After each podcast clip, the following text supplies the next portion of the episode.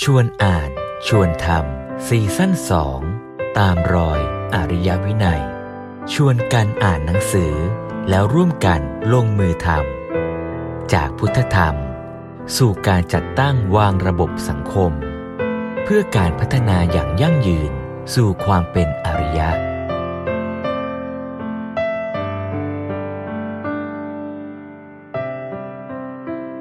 ระเจ้าก็ได้ตรัสไว้ว่า หากใครเห็นว่าโรคทุกอย่าง บาดเจ็บทุกอย่าง เกิดจากกรรมทั้งนั้น อย่างนั้นถือว่าเป็นความเข้าใจที่ผิดพลาดนะครับโรคโรคเนี่ยเกิดได้จากหลายสาเหตุเนาะ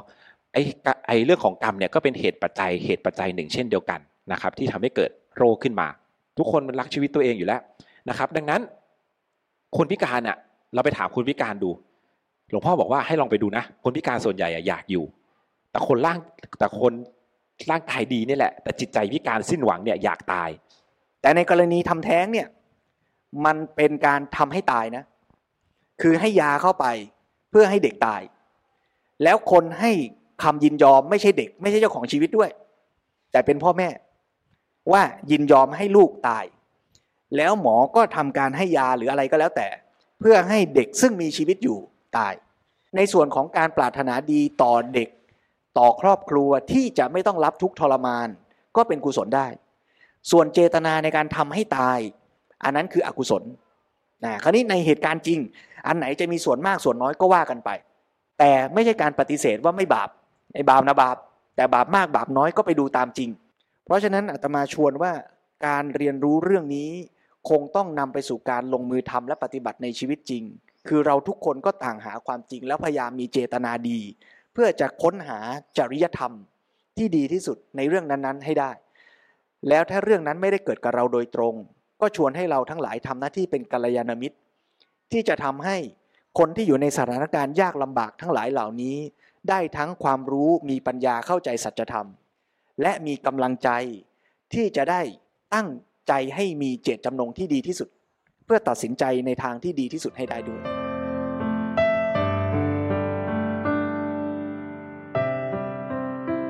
วันนี้เราก็มีหนังสือชื่อว่าหนังสือกรรมกรรมกับโรคพันธุกรรมในทัศนะพระพุทธศาสนา และทำแท้งและสารพันปัญหาชีวิตกับการตัดสินใจทางการแพทย์นะครับส่วนตัวนะเล่มสองเล่มนี้เป็นเล่มที่สนุกมากสำหรับผมสนุกมากเลยครับเพราะว่าเป็นเรื่องที่แบบส่วนใหญ่เราจะเป็นคำถามคาใจกันว่าเฮ้ยทำอย่างนี้มันบาปหรือเปล่าทำอย่างนี้มันถูกต้องหรือเปล่า ชีวิตเป็นยังไงเราเกิดมายังไงคนเราตายแล้วเป็นยังไงอะไรอย่างนี้นะครับ ซึ่งเล่มนี้หลวงพ่อสมเด็จได้นำเรื่องพวกนี้มาตอบให้เราให้เราฟังกันเอาเล่มแรกก่อนนะครับหนังสือกรรมกับโรคพันธุกรรมในทัศนะพระพุทธศาสนานะครับ อันนี้เนี่ยเป็นการตอบคำถามของรองศาสตราจารย์ แพทย์หญิงจินตนาสิรินาสิรินาวินนะครับ ซึ่งหนังสือเนี่ยลงพิมพ์ในสารสิริราชปี 2538 ฉบับที่ 47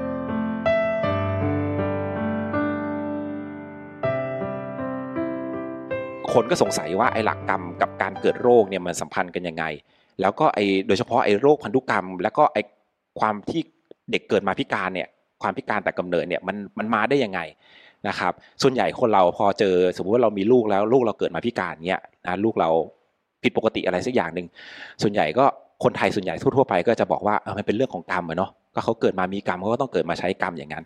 นะครับ พระเจ้าก็ได้ตรัสไปว่า หากใครเห็นว่าโรคทุกอย่าง บาดเจ็บทุกอย่าง เกิดจากกรรมทั้งนั้น อย่างนั้นถือว่าเป็นความเข้าใจที่ผิดพลาดนะครับโรคโรคเนี่ยเกิดได้จากหลายสาเหตุเนาะ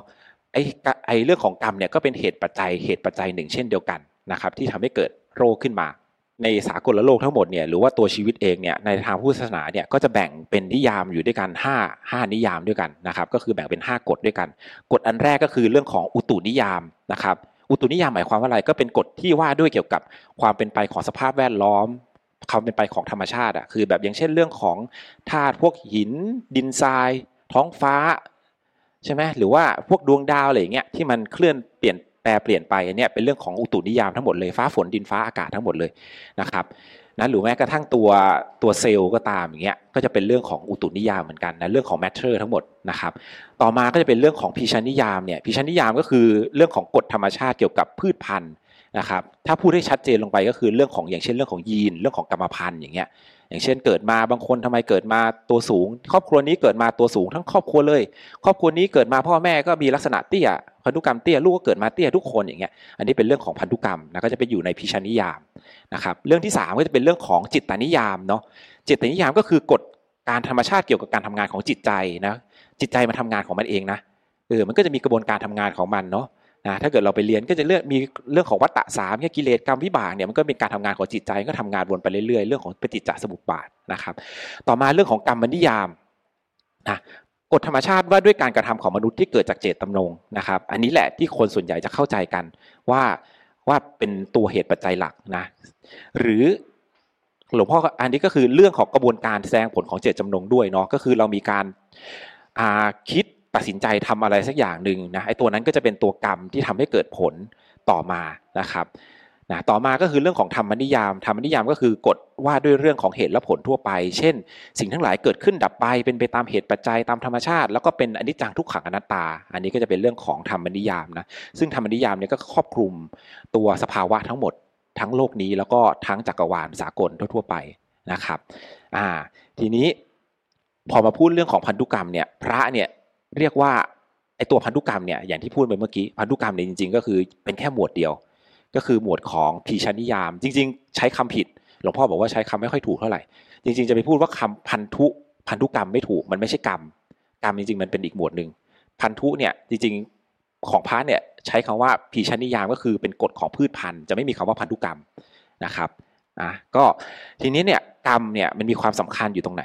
นะความสำคัญตรงที่ว่ากรรมเนี่ยเป็นตัวปรับสภาพจิต ที่เป็นองค์แห่งภพของเขาให้เข้ากับพืชพันธุ์ที่มีความบกพร่อง คือหมายความว่าเด็กที่จะมาเกิดในสภาวะที่เขาพิกลพิการเนี่ยมันจะต้องมีลักษณะของอตัวกรรมเนี่ยกรรมที่มันเหมาะกับสภาพของแวดล้อมคือตัวตัวปัจจัยที่เขาจะมาเกิดด้วย คือพูดง่ายๆคือถ้าเกิดถ้าเกิดตัวจิตอะตัวตัวกรรมที่เขาทำมามันไม่พร้อมที่จะให้มาเกิดในร่างกายที่พิกลพิการมันมาเกิดไม่ได้ อ่ามันจะต้องปัจจัยมันจะต้องพร้อมมูลด้วยกัน ดังนั้นเนี่ยตัวกรรมเนี่ยมันจะเป็นตัวปรับสภาพจิตที่เป็นองค์แห่งภพของเขาเนี่ยให้มาเกิดในสภาพที่เหมาะสมกับความบกพร่องอันนี้เออทีนี้ บางทีเนี่ย คนก็จะไปมองในแง่เดียวว่าเฮ้ยเกิดมาพิการเนี่ยมันไม่ดี แต่หลวงพ่อเขาบอกว่าเฮ้ยการที่บอกว่าไอพิชนิยามเนี่ยมันมีส่วนบกพร่องเนี่ย อย่างเช่นเกิดมาแล้วอาจจะอาจจะบกพร่องทางอ่าเขาเรียกว่า สติปัญญาบางอย่างอย่างเงี้ยก็สามารถเป็นอัจฉริยะได้นะ ถ้าเราเห็นได้อย่างเงี้ยก็จะมีอย่างเช่นออทิสติกบางประเภทอย่างเงี้ยที่สามารถมีความสามารถในการจดจำอย่างยอดเยี่ยมที่มนุษย์ไม่สามารถจะแบบปกติจะสามารถทำได้เลยนะครับดังนั้นเราจะไปไปแบบเหมารวมไม่ได้บอกว่าเฮ้ยถึงแม้ว่าจะเกิดมาแล้วพิการแล้วจะบอกว่าเนี่ยเป็นชีวิตที่ไม่ดีบอกอย่างนั้นไม่ได้นะครับหลวงพ่อก็บอกว่ามนุษย์เนี่ยเป็นสัตว์ในภพที่แปลกจากภพอื่น ๆ หมายความว่าอะไรหมายความว่าภพอื่นๆเนี่ย มันดีไปเลยไม่ก็แย่ไปเลย สมมติว่าเราสมมติว่าพบที่พบภูมิที่สูงใช่ไหมอย่างเช่นเทวดาอย่างเงี้ยก็เสวยสุข ก็เป็นภพที่มีแต่ความดีมีความสุข ทีนี้ถ้าเกิดเป็นภพที่ต่ำลงไปเลย อย่างเช่น สัตว์นรกอย่างเงี้ยก็เป็นภพที่อยู่ในวิบากที่ไม่ดี มันก็จะมีแต่ความทุกข์เยอะ แต่ทีนี้เนี่ยภพมนุษย์เนี่ยต่างจากภพอื่นๆ ตรงที่ว่าภพมนุษย์เนี่ยมีทั้งดีและชั่วปนๆกัน บางทีเราก็เสวยสุขบ้างเสวยทุกข์บ้าง อ่าเราลองสังเกตดูใจเราอะเราลองมาดูที่ใจเราอย่างเงี้ยใจเราบางทีเราก็มีความสุขเบิกบานแจ่มใสใช่ไหมบางทีอยู่นั่งอยู่เฉยๆนี่แหละอยู่ดีก็นึกเรื่องที่ไม่ดีขึ้นมา ใจเราก็กลายเป็นทุกข์ไปแล้วนะครับ มันก็เปลี่ยนไปเปลี่ยนมามีทั้งดีทั้งชั่วปนๆกันไป ดังนั้นเนี่ยเราดังนั้นคนที่บกพร่องด้านนี้เนี่ยอาจจะไปดีด้านอื่นก็ได้ใช่ไหมมันมันดังนั้นมันไปไปฟันธงร้อยเปอร์เซ็นต์ไม่ได้ว่าเอ้ยเกิดมาพิการแล้วจะไม่ดีแน่ ๆ มันไม่ได้นะครับ ก็มีหลักสามข้อด้วยกันนะครับ ข้อแรกสุดก็คือ คนเราเนี่ยดีคนละอย่างเสียคนละอย่างนะครับ อย่างที่สองส่วนดีก็ต้องพัฒนาให้มันดีขึ้น ส่วนที่ต้องปรับปรุงแก้ไขเนี่ยก็ต้องปรับปรุงแก้ไขให้มันดีขึ้น และส่วนที่สามก็คือ กรรมชั่วคือความประมาทนั่นเอง อันนี้สำคัญที่สุดเลยนะครับ ก็ถ้าเกิดเราประมาทเมื่อไหร่ ทุกอย่างพังหมดเลยนะพอเราสมมติว่าเราเกิดมาพิการเนี่ยเราก็รู้สึกว่าเฮ้ยชีวิตเราเกิดมาเป็นเวรเป็นกรรม เราก็ใช้กรรมอยู่อย่างชีวิตอย่าง ย่างแบบอาเศร้าหมองเนาะแล้วก็ไม่พยายามพัฒนาตัวเองขึ้นมาก็นี้ก็เรียกว่าประมาท ถ้าเรารู้ว่าตรงนี้เราบกพร่องอยู่เราก็พยายามแก้ไขสิ่งที่เราบกพร่องอยู่ทำให้มันดีขึ้นไอ้กรรมที่มันไม่ดีที่มันเคยมีมาส่งผลมาเป็นวิบากที่ไม่ดี มันก็จะค่อย ๆ เปลี่ยนไปค่อย ๆ หายไปลดทอนลงไปกลายเป็นวิบากที่ดีขึ้นตามลำดับ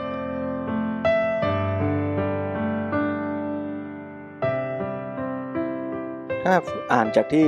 หลวงพ่อว่าในหนังสือเนี่ย ก็น่าจะเริ่มจากการที่เราทำความเข้าใจความจริง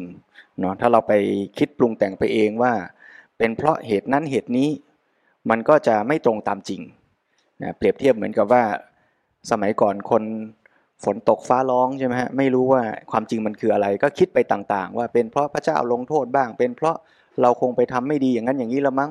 นะการแก้ปัญหามันก็ไม่ตรงจุด คราวนี้ถ้าเราเปลี่ยนจากเรื่องฟ้าร้องฟ้าผ่าเป็นว่า การที่เราเกิดมาพิการหรือมีลูกพิการเนี่ย เรารู้เหตุผลที่แท้จริงไหมล่ะ ถ้าตราบใดที่เรายังไม่รู้เหตุผลที่แท้จริง แล้วเราคิดทึกทักไปเองนะก็จะไปเจอกับแพะรับบาปสามตัวของมนุษยโลกที่ไม่รู้จะหาเหตุผลอะไร ไม่รู้จะเข้าใจเรื่องนี้ยังไงก็โทษแพะสามตัวเนี้ยแพะตัวที่หนึ่งก็คือโทษกรรมเก่าว่าโอ้เนี่ยคงเป็นเพราะเราทำกรรมมาไม่ดีแล้วมั่งก็เลยเป็นอย่างนี้ บางทีก็ไปโทษ เทพเจ้า ฟ้าฝนว่า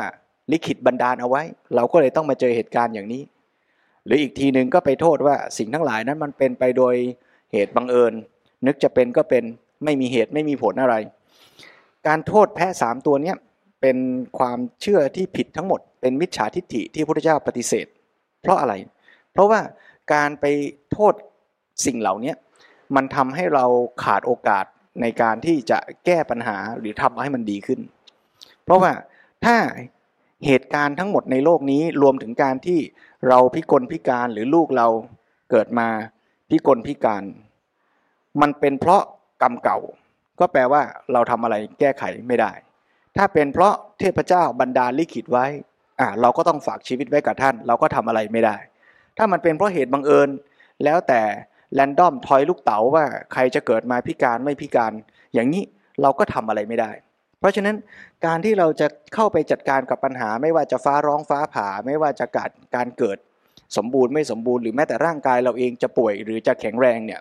เราก็ต้องมาเข้าใจความจริงนะซึ่งความจริงก็อย่างที่เมื่อกี้ทิศสรุปให้ฟังว่ามีความจริงหลายแง่หลายมุมนะเพราะฉะนั้นการที่เราเกิดมาพิการเนี่ยการที่ลูกเราไม่แข็งแรง การที่เราเจ็บป่วยเนี่ย มันก็เป็นเพราะอุตุด้วย ว่าสภาพแวดล้อมเป็นยังไงล่ะ อาหารการกินเป็นยังไงล่ะ มันส่งผลต่อเรายังไงใช่ไหมฮะแล้วมันก็ขึ้นอยู่กับพีชาด้วย คือพันธุ์ของพ่อแม่ ซึ่งก็เกี่ยวข้องถ้าไปตรวจไล่โครโมโซมกัน มันก็จะมีเหตุปัจจัยของพันธุตัวเนี้ยส่งต่อมาทำให้เกิดผลที่เป็นอย่างนี้อย่างนี้ ส่วนกรรมก็มีผลด้วยกรรมก็คือการกระทำของบุคคลนั้น ทั้งในอดีตและในปัจจุบันนะแต่ว่าสิ่งที่ต้องพูดก็คือว่าการที่เกิดมาพิการมันไม่ใช่ผลของกรรมอย่างเดียว แต่กรรมอะเป็นส่วนหนึ่งของเหตุปัจจัยนั้นด้วย คราวนี้ถ้าเราเข้าใจระบบเหตุปัจจัยอย่างเนี้ยว่ามันมีเหตุปัจจัยหลายอย่างเนี่ยเราจะได้ทำเหตุปัจจัยให้มันดี เหตุปัจจัยไหนที่มันไม่ดีก็จะได้ทำให้ดีขึ้น เช่นถ้าเรารู้ว่าการ ที่เราเจ็บป่วยพิกลพิการเนี่ยมันเกิดจากสภาพแวดล้อมการกินอยู่ไม่ดีนะ มลพิษนะ เราก็จะต้องมาแก้ไขกันละ่ะทำยังไงให้อาหารไม่มีสารพิษทำยังไงให้อากาศไม่มีมลพิษ ก็ต้องมาช่วยกันทำทั้งในส่วนตัวเราในส่วนสังคมให้มันดีขึ้น อย่างน้อยรู้ก่อนนะว่าความจริงมันคืออะไร แล้วเราจะทํำยังไงได้แค่ไหนก็ว่ากันอีกขั้นหนึ่งใช่ไหมหรือถ้าเรารู้ว่ามันเป็นเพราะกรรมที่ทำมาไม่ดี เราก็จะได้มาตั้งหลักทำกรรมปัจจุบันนี้ให้มันดี พื่อที่ว่ามันจะได้ไม่เป็นกรรมไม่ดีไปส่งผล ให้เกิดผลร้ายในอนาคตข้างหน้าต่อไปอีก เพราะฉะนั้นการเข้าใจความจริงอย่างเนี้ยมันจะได้ไม่ต้องไปโทษ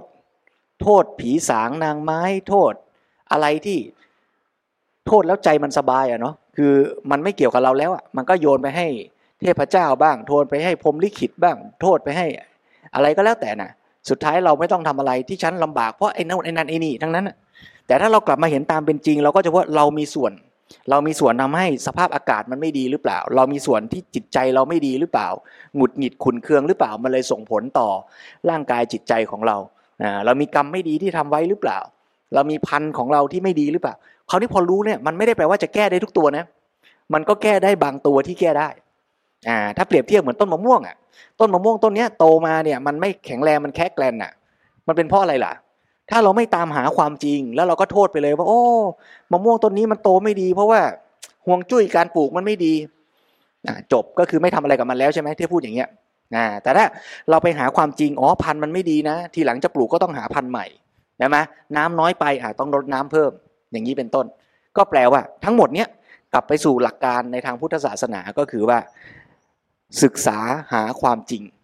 แล้วแก้ที่สาเหตุ เหตุไหนแก้ได้ก็แก้ เหตุไหนแก้ไม่ได้ก็ต้องยอมรับ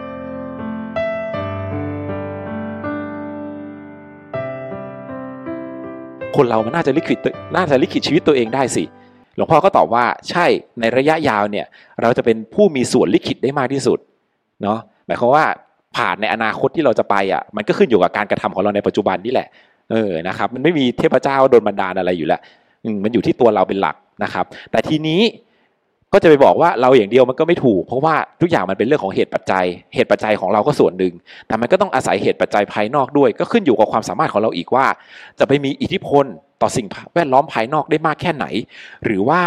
ยอมรับให้อิทธิพลสิ่งแวดล้อมภายนอกเนี่ยมาครอบงำเราเหมือนเมื่อกี้ที่เล่าให้ฟังนี่แหละ ก็อยู่ที่ว่าฝ่ายไหนจะแข็งแรงกว่า ใช่ไหมเราจะเป็นผู้เสพหรือเราจะเป็นผู้กระทำใช่ไหมถ้าเราเป็นผู้กระทำต่อสิ่งแวดล้อมภายนอกที่เข้ามา เราก็พัฒนาตัวเองได้ แต่ถ้าเกิดเราเป็น แต่ถ้าเกิดมันไม่ไหวจริงๆปัจจัยภายนอกมันเยอะมากจริงๆมันลุมเล้าจนกระทั่งเราแบบ พลังงานเราไม่พอสติเราไม่พอ เออเราแบบเรารู้ไม่ทันสิ่งที่มันเข้ามาภายใน เราก็จะถูกสิ่งภายนอก สิ่งแวดล้อมภายนอกมันครอบงำเอานะครับนะดังนั้นก็สำคัญมากๆเลยทั้งปัจจัยภายในและปัจจัยภายนอกปัจจัยภายในก็คือเรื่องของสตินี่แหละแล้วหลวงพ่อก็เน้นย้ำมากว่าสติเนี่ยสำคัญมากจริง ๆ คือสติเนี่ยจะช่วยปรับสมดุลทุกอย่างให้เลย ไม่ว่าเราจะอยู่ในสถานการณ์ที่แย่แค่ไหน หรือสถานการณ์ที่ดีเกินไปหรือแย่แค่ไหนเงี้ยการลิงโลดเกินไปสติก็ช่วยปรับให้มันเบาลง หรือว่าเศร้าโศกเกินไปสติก็จะช่วยปรับให้มันดีขึ้นมาใช่ไหมสติก็จะช่วยแก้ไข ดังนั้นการฝึกสติสำคัญมากในชีวิตประจำวันจริง ๆ นะครับถ้าเกิดเรายังมีสติในชีวิตประจำวันมันจะช่วยสมดุลให้พอแล้วพอมีสติปุ๊บปัญญามันถึงจะช่วยมาทำงานได้ ถ้าสติมันไม่สามารถไปจับ ไม่สามารถไปรู้อารมณ์ได้ในปัจจุบัน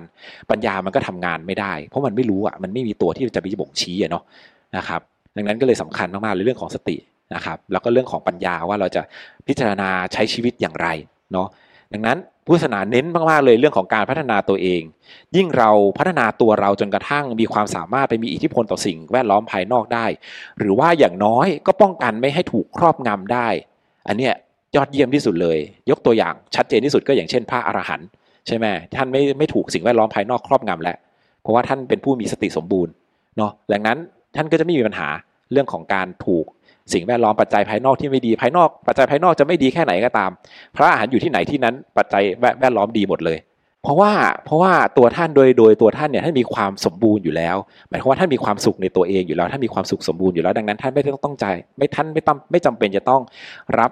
ไม่ต้องไปพึ่งพาความสุขภายนอกมาอ่าพอท่านมีความสุขเต็มบริบูรณ์แล้ว แล้วท่านการตัดสินใจของท่านเนี่ยมันก็เบสออนกฎธรรมชาติจริง อ่าว่าเฮ้ยเหตุปัจจัยมันเป็นอย่างนี้อย่างนี้อย่างนี้นะ มันต้องทำอย่างนี้อย่างนี้อย่างนี้นะ เหตุปัจจัยที่ดีจะต้องสร้างยังไง เหตุปัจจัยไม่ดีจะต้องละยังไง ท่านทราบดีแล้วจากการฝึกฝนพัฒนาตนเองมาท่านมีความรู้ตรงนี้แล้ว ท่านก็สามารถสั่งสอนผู้คนให้สร้างเหตุปัจจัยที่ดีได้ เหตุปัจจัยที่เอื้อ เหตุปัจจัยที่มันเกื้อกูลต่อการศึกษาได้ใช่ไหมอย่างเช่นเฮ้ยจะทำยังไงให้บ้านเมืองมันสงบเรียบร้อยทำยังไงให้คนอยู่ดีกินดีมีความสุขทำยังไงให้คนไม่ ติดอยู่ในพันในกิเลสไม่หลงในกิเลสมากเกินไปอ่าท่านรู้แล้วท่านก็สามารถมาแบ่งปันสั่งสอนได้ พอมันมีความรู้ชุดเนี้ยออกไปในสังคม สังคมก็มีความสุข สังคมก็บริบูรณ์ใช่ไหมพอสังคมบริบูรณ์มันก็เอื้อต่อการศึกษาใช่ไหมคนก็สามารถศึกษาได้อย่างดี คนก็เอาเวลาที่มันเหลืออยู่เนี่ยจากการที่ต้องไปเสพวัตถุสิ่งเสพบริโภคเยอะๆเนี่ยต้องไปสร้างนู่นสร้างนี่เยอะ ๆ เอามาพัฒนาตัวเองพัฒนาชีวิตพัฒนาสังคมให้มันดียิ่งขึ้น อ่าสังคมมันก็บริบูรณ์ขึ้นขึ้นไปอีก ดังนั้นบุคคลโรมาเนียมันเลยเหมือนเป็นศูนย์กลางเลย ที่แบบไม่ว่าจะไปอยู่ที่ไหนก็ตามอะสังคมรอบข้างมันก็จะพลอยดีตามไปด้วย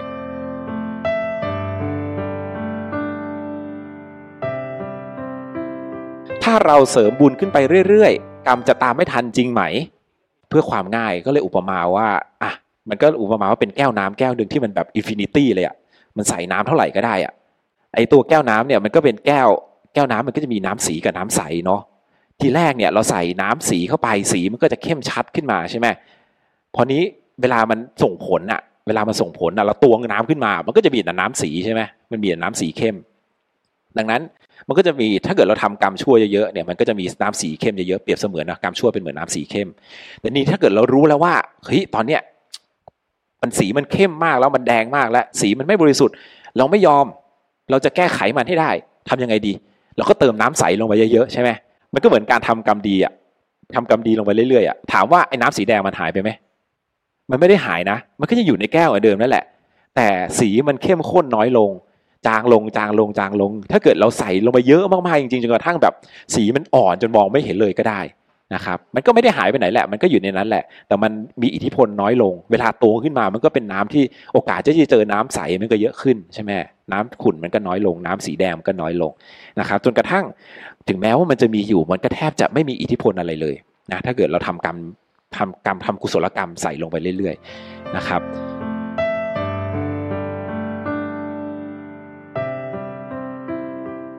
ก็มีคำถามต่อมาว่าไอ้กรรมดีที่เราทำเนี่ยมันจะส่งผลถึงคนข้างเคียงได้ไหมอ้าวหลวงพ่อก็บอกว่าเรื่องของกรรมเนี่ยมันส่งผลไปได้มากมาย กรรมเริ่มจากบุคคลหนึ่ง อาจเป็นปัจจัยส่งผลไปตามระบบความสัมพันธ์ต่อทอดออกไป จนทำให้สังคมทั้งสังคมเคลื่อนไหวไปอย่างใดอย่างหนึ่ง ในทิศทางใดทิศทางหนึ่ง แต่พูดโดยสรุปก็คือเรื่องของความเป็นไปในระบบความสัมพันธ์แห่งเหตุปัจจัยนั่นเองพูดง่ายๆว่า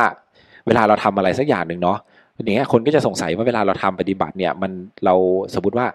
จริงๆ สังเกตง่าย ๆ เลยนะ เราเราเคยมีใครในครอบครัวแบบไปปฏิบัติธรรมแบบจริง ๆ จังๆไหม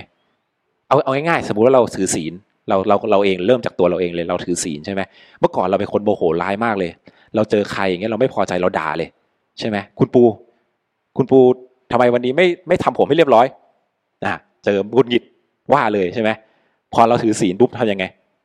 เจอหน้าหงุดหงิด ฉันมีศีลอยู่ฉันพูดไม่ได้วะ อดทนอดทนอดทน ต่อให้ในใจยังอาจจะยังคุณอยู่คุณอ่าแต่อคุย่างน้อยคุณพฤติกรรมที่ออกมาก็จะดีขึ้นระดับหนึ่งแล้วอ่าเฮ้ยเราแล้วเราไปแสดงออกไม่ได้ด้วยนะเพราะเราถือศีลอยู่นะ ให้เขารู้ก็ไม่ได้นะเฮ้ยหันหน้าหลบไปก่อนเฮ้ยอ่า พอคุณปูหันมาเห็นเป็นยังไงเขาก็ไม่เห็นสิ่งที่เราทำไม่ดีกับเขาใช่ไหมถามว่าพอเขาไม่เห็นเขาก็ไม่เกิดความไม่ชอบใจใช่ไหมไม่เกิดปฏิฆาขึ้นในใจ ถามว่าความสัมพันธ์ของเรากับคนรอบข้างมันจะดีขึ้นไหมมันก็ดีขึ้นโดยธรรมชาติอยู่แล้ว นะครับดังนั้นการปฏิบัติการปฏิบัติเนี่ยการทำกรรมดีอะมันส่งผลอยู่แล้ว โดยที่เราไม่รู้ตัวเออโดยธรรมชาติของมันมันเป็นเหตุปัจจัยซึ่งกันและกัน อืมเพราะเหตุปัจจัยมันส่งผลถ่ายทอดออกไปได้อย่างนี้ อย่างเช่น อย่างเงี้ยยกตัวอย่างง่ายที่สุดอย่างผู้เจ้าอย่างเงี้ยใช่ไหมท่านปฏิบัติธรรมท่านเป็นพระอรหันต์แล้วท่านมีปัญญามากท่านสามารถสั่งสอนผู้คนได้ ความรู้ของท่านที่ถ่ายทอดออกมา มันก็เป็นเป็นแนวทางในการดำเนินชีวิตของคนอีกต้องเป็นพันเป็นล้านคน ใช่ไหมตั้งแต่ในอดีตจนถึงปัจจุบันเนี่ยเออมันถามว่ามันมีผลไหมล่ะ มีผลมากมีผลมากจริง ๆ ใช่ไหมมันก็ขึ้นอยู่กับเหตุปัจจัยของตัวเราว่าตัวเรามีความสามารถมากแค่ไหนด้วย แล้วก็เหตุปัจจัยภายนอกรอบข้างด้วยเหตุปัจจัยภายนอกเนี่ยมันเอื้อเกื้อกูลแค่ไหนใช่ไหมถ้าเราไปอยู่ในดงคนที่เขามีสติปัญญาเขาชอบใช้ปัญญา มีความคิดเจริญปฏิบัติดีอยู่แล้ว การการเข้าใจการทำความเข้าใจในเรื่องพวกนี้มันก็จะง่าย แต่ถ้าเกิดเราไปอยู่ในดงโจรอย่างเงี้ยไปสอนโจรแบบว่าห้ามขโมยของนะเขาก็จะถามกลับว่า แล้วฉันจะกินอะไรล่ะ ถูกไหม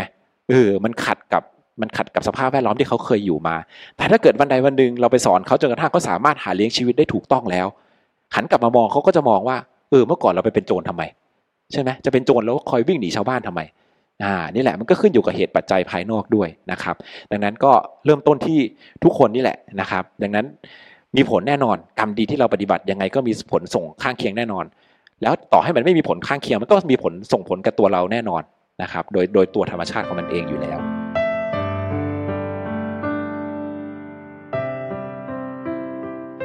เราก็จะมีคำถามต่อมาว่า การคุมกำเนิดเนี่ยเป็นสิ่งที่ผิดหรือเปล่านะครับนะพุทธศาสนามองการคุมกำเนิดว่ายังไง หลวงพ่อก็วินิจฉัยให้ฟังว่าพุทธศาสนามองแค่ว่ากฎธรรมชาติเนี่ยเป็นธรรมดา ความจริงเป็นอย่างไรก็เป็นอย่างนั้น ถ้าการคุมกำเนิดไม่ใช่ ไม่ใช่เป็นการไปทำแท้ง ไม่ใช่เป็นการฆ่าคนอันนี้ไม่ผิด อ่า อันนี้ชัด อันนี้ต้องเข้าใจให้ชัด แยกให้ชัดเจนว่าการคุมกำเนิดกับการทำแท้งไม่เหมือนกัน เรารู้ว่าเหตุปัจจัยอย่างเนี้ย ครบข้อมูลเมื่อไหร่จะมีชีวิตมาเกิด แล้วเราป้องกันไม่เหตุปัจจัยมันครบ อ่า แต่ว่าต้องไม่ให้ชีวิตเกิดก่อนนะ แต่ถ้าเกิดสมมติว่าชีวิตมันเกิดมาแล้ว แล้วไปทำให้ชีวิตนั้นมันดับสูญไป อันนี้เรียกว่าการปานาติบาตอันนี้คือการพลากชีวิตแล้ว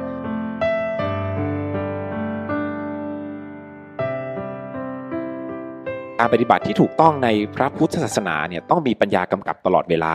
การปฏิบัติที่ถูกต้องในเรื่องนี้แบ่งเป็น 2 ชั้น คือสองขั้นนะครับสองขั้นขั้นแรกก็คือ รู้ทันความจริงและยอมรับด้วยปัญญา ก็คือเอาความรู้เนี่ยมาปรับความรู้สึกนะครับอย่างเช่น ถ้าเกิดสมมติว่าเราสมมติว่าเกิดลูกลูกเราอย่างเงี้ยลูกที่เรารักมากเลยเกิดอุบัติเหตุ อาจอาจจะถูกรถชนเสียชีวิตอย่างเงี้ยทำยังไงดีขั้นแรกเราก็ต้องรู้ทันความจริงก่อนว่าเออชีวิตมันก็เท่านี้ ดับศูนย์ไม่เป็นอนิจจังเนาะก็เอาความรู้เนี่ยมาปรับความรู้สึกที่เรารู้สึกแย่รู้สึกไม่ดีรู้สึกในทางลบเป็นอกุศลเนี่ยพอมีความรู้เนี่ยความรู้ก็จะมาช่วยเรา ว่าอ๋อพอเราเข้าเราเข้าใจความเป็นจริง และพอใจเราวางใจได้ เข้าใจถูกใจมันก็จะวางถูก พอวางถูกความรู้สึกมันก็จะจากที่เป็นเป็นอกุศลมันก็จะกลายเป็นกุศลได้นะครับส่วนขั้นที่2เนี่ยแต่แค่นั้นยังไม่พอนะขั้นที่ 2 เราก็ต้องใช้ปัญญาพิจารณา ค้นหาเหตุปัจจัยและดำเนินการแก้ไขตามเหตุปัจจัยนั้นๆ ก็คือต้องทำการด้วยปัญญาด้วยไม่ใช่ว่าเฮ้ยอันนี้จังแล้วก็ไม่ทำอะไรเลยอะจบแล้วชีวิตเราเราเกิดมายากจน เราก็ในเมื่อเราเกิดมาอย่างนี้ เราก็อันนี้จังชีวิตเดี๋ยวก็ตายไปวันหนึ่งเดี๋ยวพรุ่งนี้ก็ตายแล้วเดี๋ยวมะรืนนี้ก็ตายแล้วจะไปคิดอะไรมาก ใช่ไหมถ้าคิดอย่างนี้ก็ไม่ทำอะไรเลย ขั้นที่ 2 ก็ต้องใช้ปัญญาอ๋อเหตุปัจจัยเรามาไม่ดี เราจะทำยังไงให้แก้ไขเหตุปัจจัยที่มันไม่ดีนั้นกลายเป็นเหตุปัจจัยที่ดีได้นะครับ ดังนั้นการการปฏิบัติในพุทธศาสนาที่ถูกต้องต้องมี 2 ขั้น ถึงทั้งสองขั้นก็ต้องมีปัญญาประกอบทั้งคู่นะครับนะขั้นแรกก็สรุปอีกทีหนึ่งขั้นแรกเนี่ยเพื่อให้ปรงใจได้จะได้ไม่ทุกข์นะครับและขั้นที่ 2 ก็คือเพื่อแก้ไขปรับปรุงจะได้จะได้แก้ไขเหตุนั้นปัจจัยนั้นให้มันดีให้ได้อย่างได้ผลด้วยนะครับ สรุปก็คือต้องรู้แล้วก็ทำนะครับ นะดังนั้นเนี่ยหลวงพ่อก็กลับมาพูดถึงเรื่องของ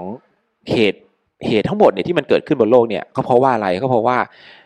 อ่าเรื่องของกระแสของกระแสด้วยกันกระแสของมนุษย์ ซึ่งกระแสของมนุษย์เนี่ยก็เรียกง่ายๆคือกระแสของตัณหานั่นเองนะครับกับกระแสของกฎธรรมชาตินะครับก็คือกระแสที่มันเป็นไปจริง ๆ ตามเหตุปัจจัยของธรรมชาตินะถ้าเกิดถ้าเกิดไอความเป็นไปในตามปัจจัยทางธรรมชาติเนี่ยมันก็เป็นไปอย่างนั้นแหละ แต่ทีนี้ถ้ามันไม่เป็นไปตามกระแสความความปรารถนาของเราล่ะ คือกระแสตัณหาของเราเองอะคือเราอยากให้มันเป็นอย่างนี้ สมมติว่าอย่างอย่างยกตัวอย่างอย่างอย่างเมื่อสักครู่นี้อย่างเช่นลูกชายเลยอย่างเงี้ยเรารักลูกคนนี้มากเลย เราอยากให้เขาเติบโตมาแข็งแรงสุขภาพดี แต่บังเอิญเขาไปประสบอุบัติเหตุระหว่างทางอย่างเงี้ยเออแล้วทำยังไงดีกระแสความต้องการของมนุษย์คืออะไร อยากให้ลูกโต อยากให้ลูกแข็งแรง อยากให้ลูกมีสุขภาพดี แต่กระแสความเป็นจริงคือ เหตุปัจจัยมันทำให้ชีวิตของเขาดับสิ้นไปแล้วอ่า ทีนี้พอกระแสสองกระแสมันขัดกัน มันก็จะเกิดการประทะกัน ถามว่ากระแสไหนชนะ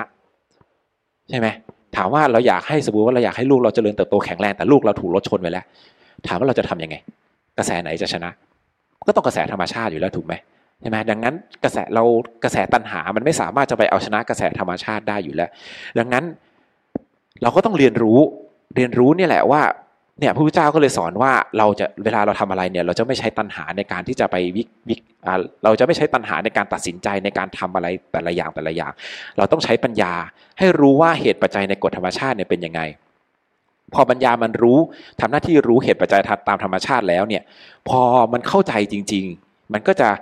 กลายเป็นเนื้อตัวเดียวกัน เวลาเราตัดสินใจอะไรเนี่ยเราก็จะไม่ใช้การตัณหาในตัดสินในการตัดสินใจแล้ว เราก็จะตัดสินใจไปตามเหตุปัจจัยตามธรรมชาติที่มันจะเป็น พอมันกลืนเป็นองค์เดียวกันแล้วเนี่ย พอมันไม่ขัดกันมันก็จะไม่เกิดความทุกข์หรือว่ามีความทุกข์น้อยลง อย่างเช่น เมื่อสักประมาณสักสองสามอาทิตย์ที่แล้ว อย่างเงี้ยอย่างอย่างมันจะมีพระสูตรหนึ่งใช่ไหมที่มีชาวนา ที่มีพ่อเป็นชาวนา แล้วก็ลูกก็ทำนาอยู่แล้วลูกโดนงูกัดตาย ใช่ไหมทำอย่างพ่อก็พอพ่อเข้าใจเห็นลูกตายแล้วพ่อร้องไห้ไหมพ่อไม่ร้องไห้ เพราะว่าอะไร เพราะว่าทำอะไรไม่ได้ มันเหตุปัจจัยมันเป็นเช่นนั้นเอง ใช่ไหมพอความพอความจริง พอใจมันเข้าถึงปัญญาจริง ๆ แล้ว มันเข้าใจเหตุปัจจัยจริง ๆ แล้ว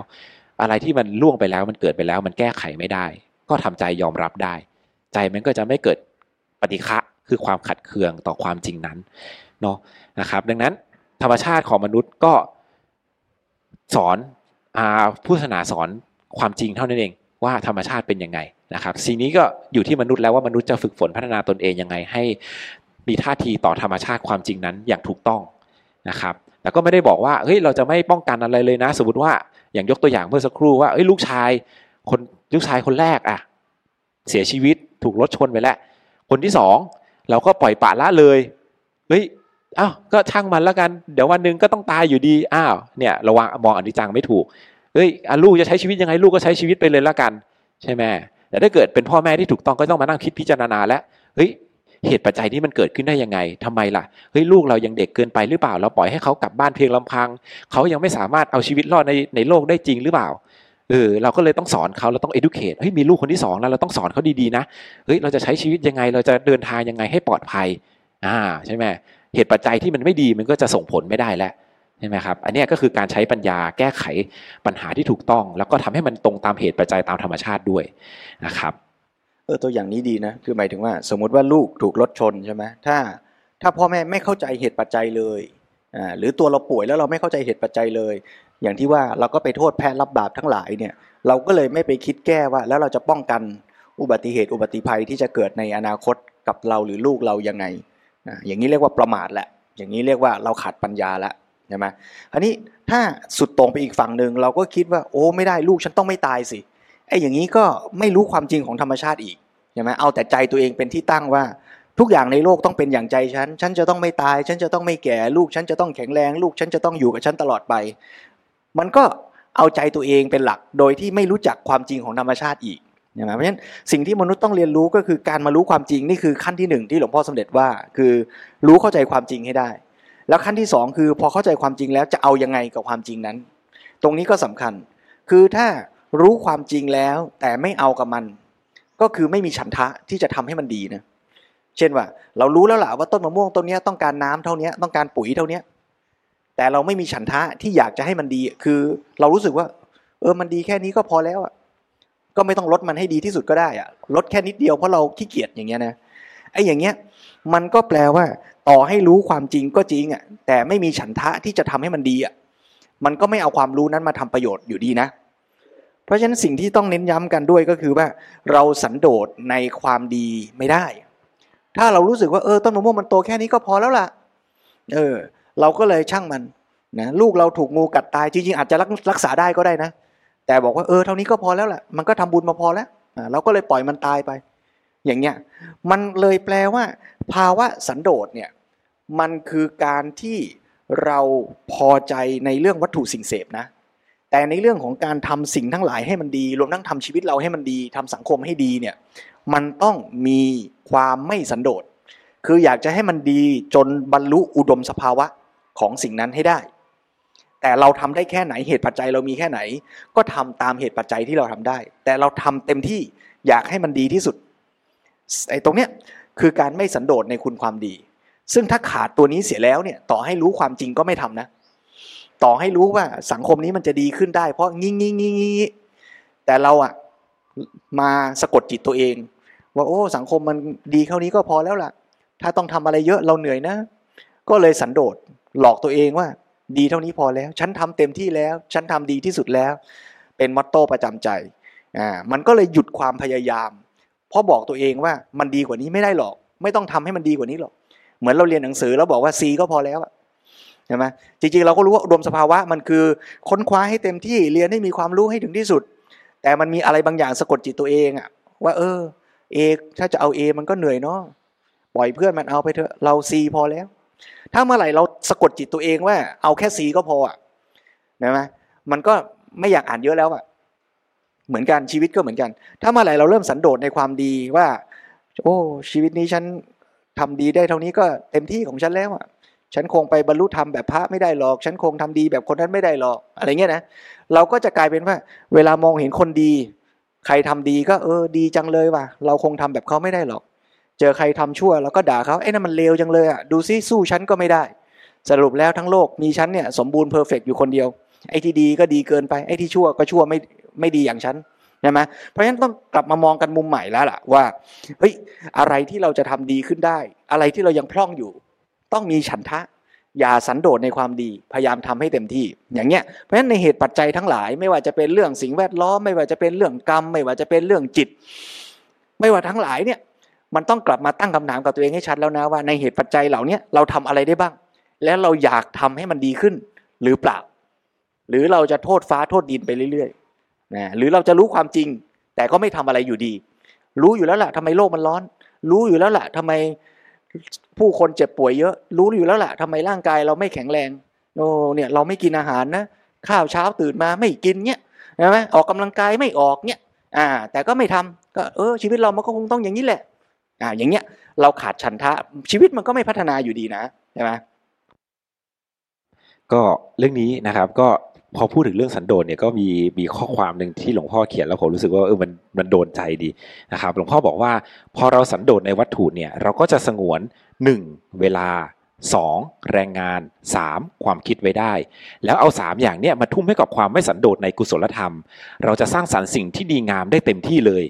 นะครับนะดังนั้นการสันโดษเนี่ยไม่ได้ไม่ได้สันโดษเพื่อแบบว่าไม่ทำเนาะเป็นการสันโดษเพื่อจะทำนั่นเองนะครับ นะเพื่อเอาไปทำในสิ่งที่มันดีๆ ที่มันมีประโยชน์แก่ชีวิตเราแก่สังคมของเรา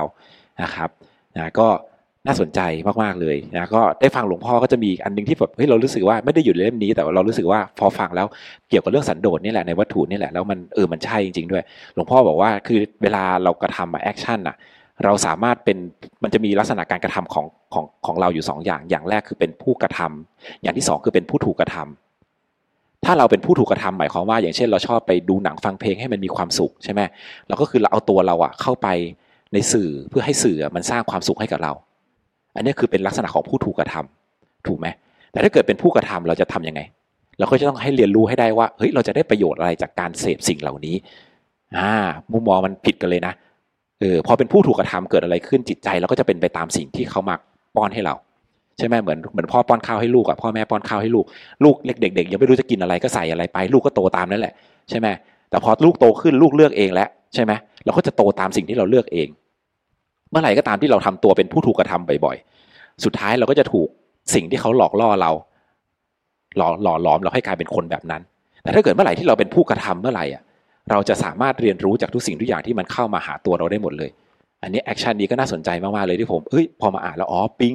เออการเสพว่าการเสพสิ่งต่างๆเฮ้ยมันสาคัญมากจริงๆนะไม่ใช่แบบว่าตั้งแต่ท่าทีในจิตใจตั้งแต่แรกเลยว่าเราตั้งใจจะทำอะไรก่อน พอเราท่าทีเราถูกปุ๊บอะเราก็จะใช้สิ่งเหล่านั้นได้ถูกต้อง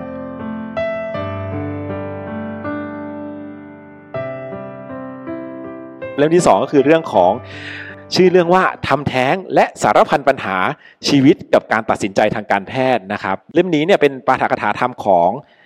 พระเทพเวทีก็คือ คือคือนามเก่าของหลวงพ่อเนี่ยยศเก่าของหลวงพ่อนะครับ ก็คือคือหลวงพ่อนี่แหละสมัยที่เป็นพระเทพเวทีนะครับ จัดโดยชุมนุมพุทธธรรมศิริราชณโรงพยาบาลศิริราชเมื่อวันที่ 25 กุมภาพันธ์ 2536 นะครับ ชื่อเดิมคือทำแท้งตัดสินตัดสินอย่างไร ในวงเล็บชีวิตเริ่มต้นเมื่อไร การทำแท้งในทัศนะของพระพุทธศาสนา จนกระทั่งมาพิมพ์ครั้งที่ 6 เนี่ยก็เปลี่ยนชื่อเป็นทำแท้งและสารพันปัญหาชีวิตกับการตัดสินใจทางการแพทย์ เล่มนี้เข้มข้นมาก สนุกชอบผมชอบมากเลย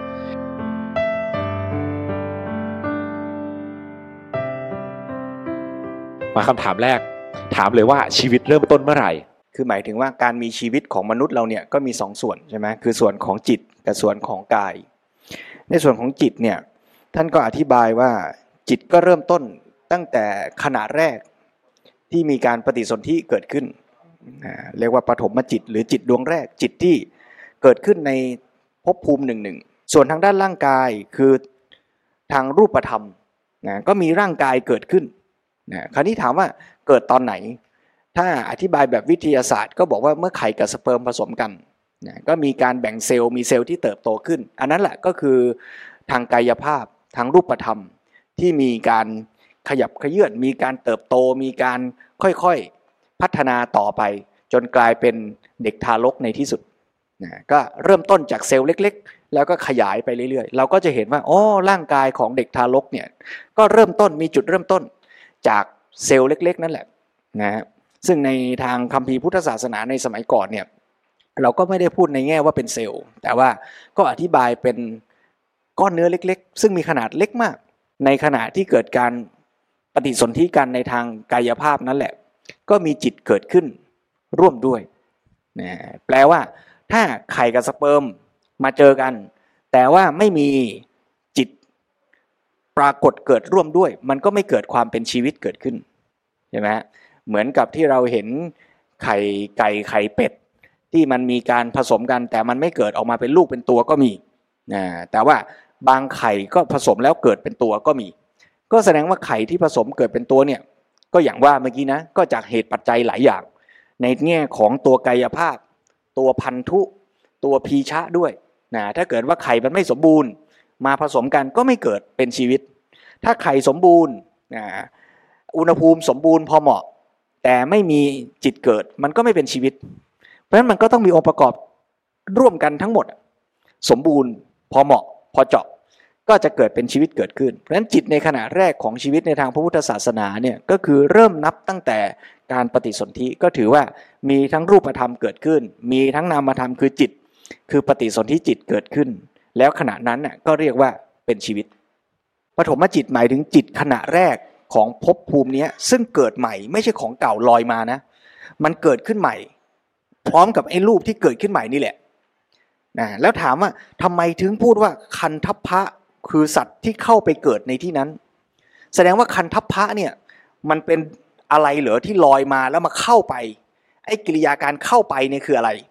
เออตรงนี้เอาให้ชัดนะโยมนะ คือตัวสภาวะสิ่งที่มีอยู่จริง คือจิตที่เกิดขึ้น แต่ถามว่าจิตเนี่ยมันเกิดขึ้นลอยๆหรือเปล่า ก็ตอบว่าเปล่าหรอก จิตมันเกิดขึ้น เพราะมันมีเหตุปัจจัยด้วย ก็คือมันมีจิตดวงก่อนหน้าดับไป จิตดวงนี้เลยเกิดขึ้นนะเพราะฉะนั้นการสืบต่อของจิตที่เกิดดับเนี่ย เรามาสมมุติเรียกกัน ว่ามันคือสัตว์ตัวหนึ่ง สัตว์ตัวหนึ่งคือเรานี่แหละ เราเนี่ยจริง ๆ แล้วมันไม่ได้มีอยู่ มันเป็นแค่ชื่อเรียก ชื่อเรียกอาการที่จิต มันเกิดแล้วดับ แล้วจิตดวงใหม่เกิดแล้วดับ แต่การที่จิตดวงที่เอ็นดับ แล้วจิตดวงที่เอ็นบวกหนึ่งเกิดเนี่ยมันต่อเนื่องกันเป็นกระแสแบบนี้ มันไม่มีทางว่าเกิดดับเสร็จแล้วมันไปเกิดใหม่กลายเป็นจิตของอีกคนนึงสลับกันไปสลับกันมาแบบเนี้ย มันไม่ได้ ไอ้จิตดวงที่เอ็นของบุคคลนี้ที่เราพูดเป็นภาษามนุษย์ว่าบุคคลนะนะดับไปมันก็เกิดจิตดวงใหม่ที่สืบเนื่องจากไอ้ดวงเนี้ยเพราะฉะนั้นความสืบเนื่องของกระแสที่จิตมันเกิดดับอย่างเนี้ย เราก็เลยสมมุติเรียกว่าอย่างเนี้ยคือสัตว์หรือบุคคลคนหนึ่ง ตัวหนึ่ง อย่างนี้ คราวนี้พอกระแสของจิตเนี้ยมันดับในความหมายว่าตายในชาติก่อน แต่จิตเนี้ยมันยังมีเหตุปัจจัย คือยังมีตัณหายังมีความอยากจะเกิดอยู่ มันก็เลยเกิดอีก จริง ๆ จิตในขณะที่เรายังไม่ตายเนี่ยมันก็ดับแล้วก็เกิดอีก ดับแล้วก็เกิดอีกอยู่แล้วนะนะจิตมันดับมันก็เกิดอีกเป็นธรรมชาติของมัน อย่างนั้นนะเหมือนที่เคยยกตัวอย่างคราวที่แล้วอะเอาสารเคมี A กับ B ผสมกันตุ้ม C มันก็เกิดขึ้นใช่ไหม C มันก็ไม่ได้เกิดลอยๆมันเกิดเพราะ A กับ B ช่ไหม A กับ B มันผสมกัน A กับ B หายไป C ก็ปรากฏตัวขึ้น อย่างเงี้ยเพราะฉะนั้นจิตดวงที่ N หายไป จิตดวงที่ N บวกหนึ่งก็ปรากฏตัวขึ้น อย่างเงี้ยเรื่อยๆนะฮะไม่ได้แปลว่ามีจิตดวงนี้ขยบไปกระโดดไปใส่ ดวงนี้ขยดกระโดดไปใส่ล่างนี้กระโดดไปใส่ล่างนี้ไม่มี มันเกิดขึ้นเกิดขึ้นเกิดขึ้นอย่างเงี้ยคราวนี้พอเราตายอะจิตมันก็ยังเกิดดวงที่ N บวกหนึ่งต่อไปใช่ไหมฮะแต่มันไปเกิดอยู่ในไข่บวกสเปิร์มอันใหม่แล้วไม่ได้เกิดอยู่ในร่างเก่าแล้ว อย่างเงี้ยนะฮะอาการเกิดมันเกิดขึ้นใหม่ แต่มันไม่ได้มีใครไปเข้าอยู่นะเพียงแต่ว่าคำว่าคันทัพพะในที่นี้ก็คือสัตว์ที่ไปเข้า ก็หมายความว่า จิตที่ไปเกิดมันเป็นจิตในกระแสที่ต่อเนื่องมาจากจิตของสัตว์นั้นก็เลยพูดเป็นภาษามนุษย์ สมมุติเรียกว่า สัตว์ตัวนั้นตายแล้วไปเข้าอยู่ในท้องแม่คนใหม่ แต่จริงมันไม่ได้มีไม่ได้มีอะไรที่เคลื่อนไปเข้านะนะมันเป็นจิตที่ดวงใหม่เกิดขึ้นตรงนั้น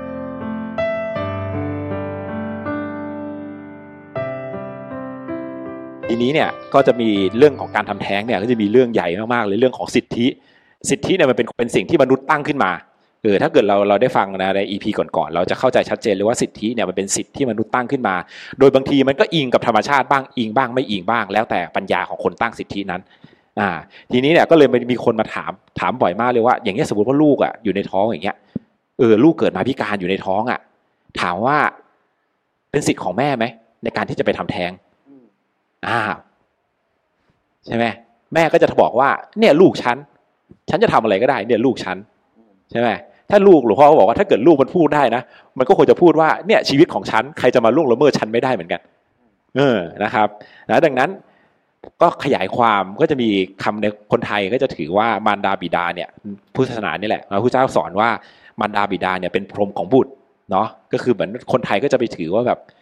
พ่อแม่เนี่ยเป็นเจ้าชีวิตของลูกนะเออพอไปฟังอย่างเงี้ยพอบอกว่ามารดาบิดาเป็นพรหมของบุตร คนไทยก็จะไปตีความว่าพ่อแม่เนี่ยเป็นเจ้าชีวิตของลูก มีคือมีสิทธิในชีวิตของลูก เพราะว่าพรหมแปลว่าแบบเป็นผู้ให้กำเนิดใช่ปะ เออจริง ๆ มันไม่ใช่พุทธพุทธศาสนาจริงสอนไม่ได้สอนอย่างนั้นนะครับ สอนว่าอะไรสอนว่าเป็นพรหมของบุตร เพราะว่าเป็นผู้มีพระคุณในฐานะเป็นปัจจัยสำคัญในการให้กำเนิด เป็นการเทียบเคียงเพื่อสนับสนุนคุณค่าทางจริยธรรม ไม่ใช่สัจธรรมนะเป็นคุณค่าทางจริยธรรมนะครับ หมายความว่าเป็นผู้ให้ชีวิตอย่างสิ้นเชิง ไม่ใช่เจ้าของชีวิต อืมคือถ้าเกิดไม่มีพ่อไม่มีแม่เราไม่ได้เกิดแน่ๆจริง อันนี้เรื่องจริงเลย เป็นเหตุปัจจัยนะครับ แต่ว่าไม่ใช่หมายความว่า เขาเป็นผู้ทำให้เกิดแล้ว เขาจะเป็นเจ้าของชีวิตของลูก ลูกไม่ใช่ไม่ใช่ เราไม่ใช่เจ้าของชีวิตของลูก อันนี้ต้องเข้าใจให้ถูกต้อง ทุกคนเป็นเจ้าของชีวิตของตัวเอง อืม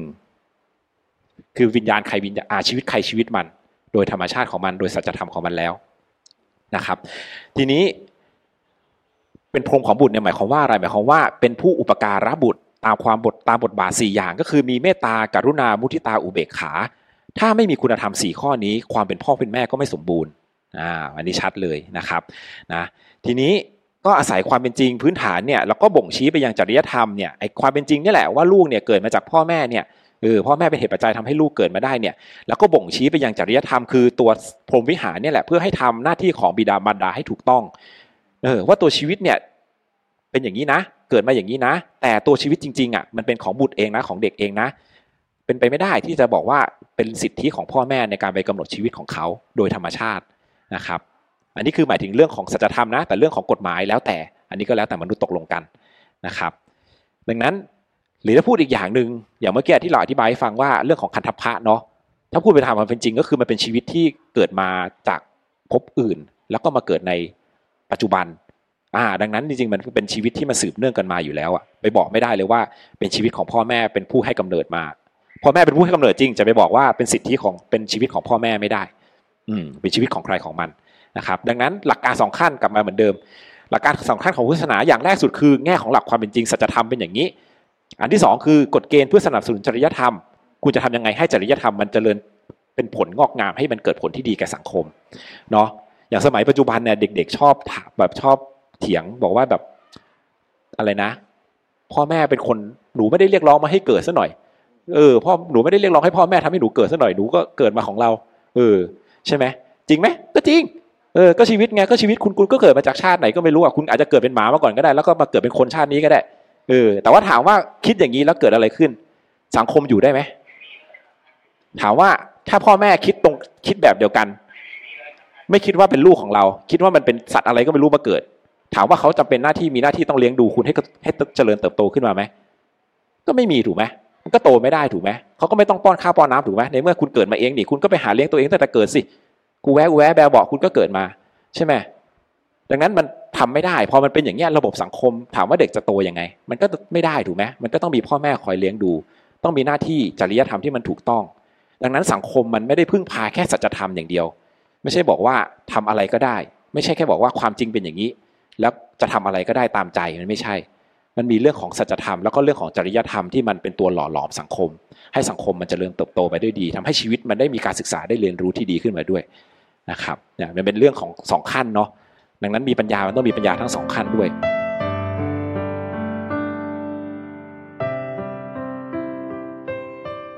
คราวนี้พอเราเข้าใจเรื่องเนี้ยที่อธิบายมาตั้งยืดยาวเนี่ย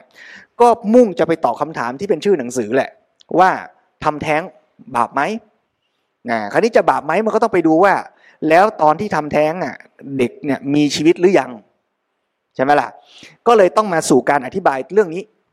อ่าว่าถ้าจะตอบคำถามว่าทำแท้งบาปไหมก็ต้องตอบว่า แล้วตอนที่ทำแท้งเด็กมีชีวิตหรือยังถ้าจะตอบว่าเด็กมีชีวิตหรือยัง ก็ต้องมาหาคำตอบ จะหาคำตอบด้วยวิทยาศาสตร์เหรอหรือหาคำตอบด้วยพุทธศาสนา หาคำตอบด้วยวิทยาศาสตร์เนี่ยไปได้ถึงขั้นว่าเซลล์มันเกิดแล้ว แต่วิทยาศาสตร์ก็สุดเขตแดนแห่งวิชาที่จะตอบว่า แล้วไอ้เซลล์ที่กระดึบกระดึบอยู่นั่นน่ะมันมีจิตใจหรือยังอะมันมีหัวจิตหัวใจมีชีวิตหรือยังคำว่าชีวิตในทางวิทยาศาสตร์ กับชีวิตในทางพุทธศาสนานี่คนละนิยามนะ ชีวิตในทางวิทยาศาสตร์เนี่ยหมายถึงอะไรที่มันเติบโตได้ สืบพันธุ์ได้ขยายพันธุ์ได้ เรียกว่ามีชีวิต เพราะฉะนั้นพืชต้นไม้เนี่ยในทางวิทยาศาสตร์เรียกว่าสิ่งมีชีวิตถูกไหม คือมันเติบโตได้ มันออกลูกได้ มันขยายพันธุ์ได้ อย่างนี้เรียกว่ามีชีวิตในทางวิทยาศาสตร์ แต่ในทางพุทธศาสนาเนี่ยเราไม่ได้นิยามอย่างนั้น ในทางพุทธศาสนาเนี่ยนิยามชีวิตคือสิ่งที่มีเจตจำนงอะมีจิตมีใจมีการตั้งใจจะทำดีทำร้ายได้ อย่างเงี้ยนะอย่างเงี้ยถึงเรียกว่ามีชีวิต เพราะฉะนั้นต้นไม้เนี่ยในทางพุทธศาสนาเนี่ยคือพืช ไม่ใช่สัตว์ไม่ใช่สิ่งมีชีวิตในทางพุทธศาสนา สิ่งมีชีวิตในทางพุทธศาสนาเนี่ยหมายถึงสัตว์ รวมถึงมนุษย์ เดรัจฉาน รวมทั้งสัตว์ในภพภูมิอื่น ๆ ถ้ามีนะไม่ว่าจะเป็นเปรตอสุรกายอะไรก็แล้วแต่นะคือมีจิตมีเจตนาอย่างนี้ หรือต่อให้บางช่วงบางขณะไม่มีจิต แต่ว่าดับไปถึงขณะหนึ่งมันก็มีจิตกลับมาเกิดขึ้นอะไรเงี้ยนะจิตมันดับแล้วมันก็เกิด อย่างเงี้ยสืบเนื่องต่อไปอย่างนี้เรียกว่าสัตว์นะส่วนมันจะดับไปนานแค่ไหนแล้วเกิดนี่อีกเรื่องหนึ่งค่อยไปว่ากัน นะแต่ว่ามันมีการสืบเนื่องของจิตอย่างเงี้ยถึงเรียกว่าสัตว์ เพราะฉะนั้นพืชไม่ใช่สัตว์คำถามก็คือว่าแล้วเด็กที่อยู่ในท้องแม่เนี่ยไข่กับสเปิร์มผสมกันแล้วเนี่ยสภาวะตอนเนี้ยมันเป็นสัตว์หรือยัง